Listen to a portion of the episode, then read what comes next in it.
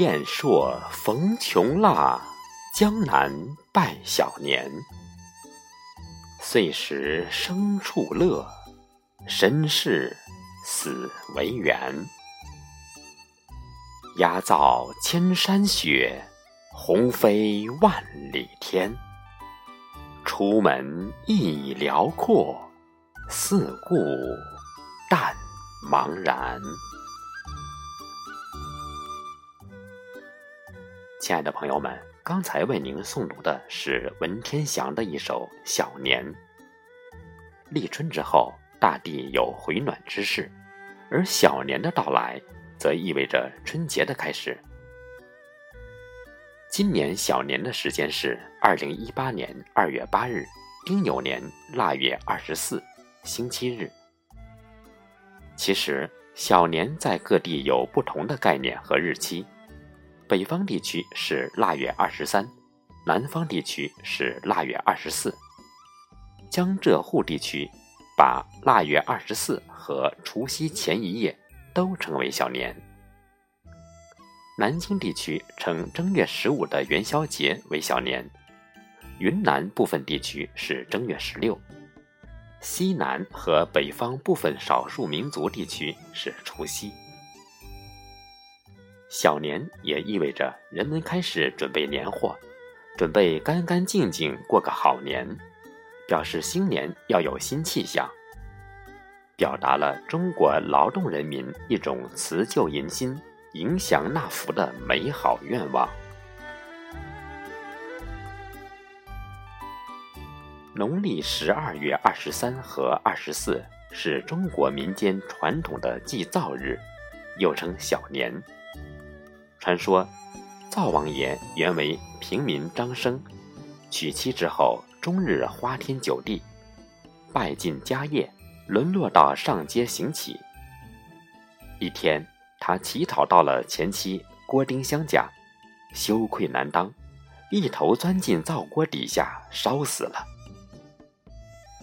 玉帝知道后，认为张生能回心转意，还没坏到底，既然死在了锅底，就把他封为灶王，每年腊月二十三、二十四上天汇报，大年三十再回到灶底。老百姓觉得灶王一定要敬重，因为他要上天汇报。于是民间就有了腊月二十三、二十四的祭灶小年，祈求来年平安和财运。小年这天也是民间祭灶的日子，民间传说，每年腊月二十三，灶王爷都要上天向玉皇大帝禀报这家人的善恶，让玉皇大帝赏罚。因此送灶时，人们在灶王爷像前桌案上供放糖果、清水、料豆、墨草，其中后三样是为灶王升天的坐骑备料。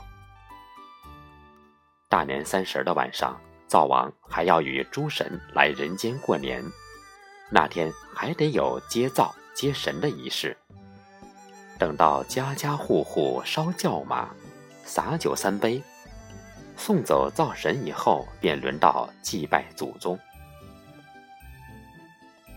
过了小年，离春节只剩下六七天了，过年的准备工作显得更加热烈。要彻底打扫室内，俗称扫尘。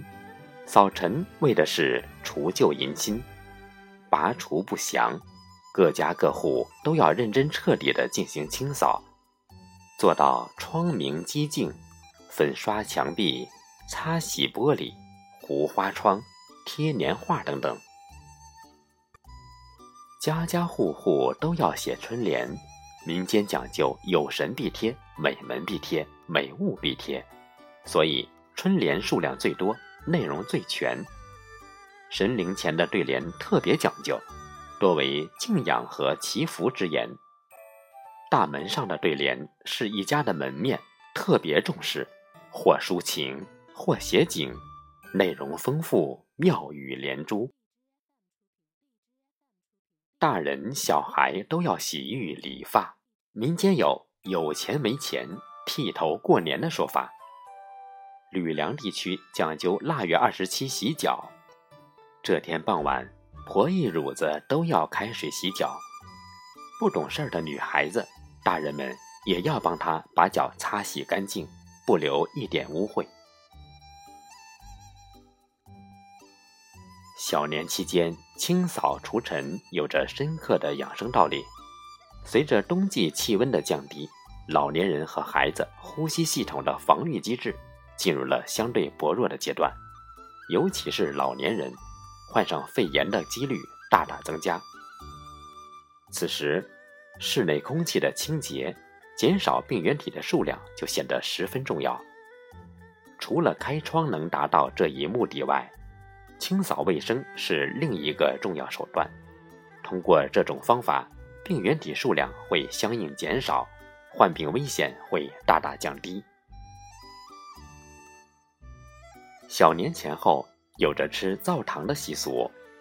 中医认为，甜入脾，食甜可以补养气血，补充热量，解除疲劳，调胃解毒，解痉挛。冬季脾胃机能相对旺盛，因此吃甜食能很好的补充脾阳，调和脾胃气血，适当缓解脾胃运动负担较重所带来的负面影响。脾胃的吸收运化功能良好，人们才能在冬季很好的藏精，为来年春季预防疾病打下良好基础。老人和孩子由于脾气相对较弱，所以更有必要在小年前后适当吃甜食，给脾胃做一次按摩。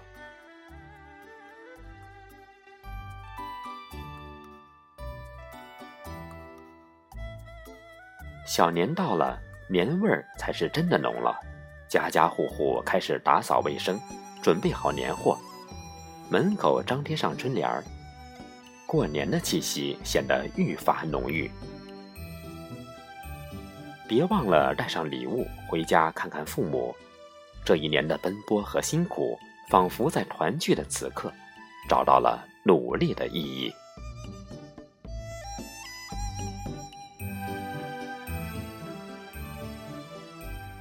年味渐浓，新年到，带上这一年的期许，回家看望父母。愿每个家庭都能在新年团聚，幸福溢满心间。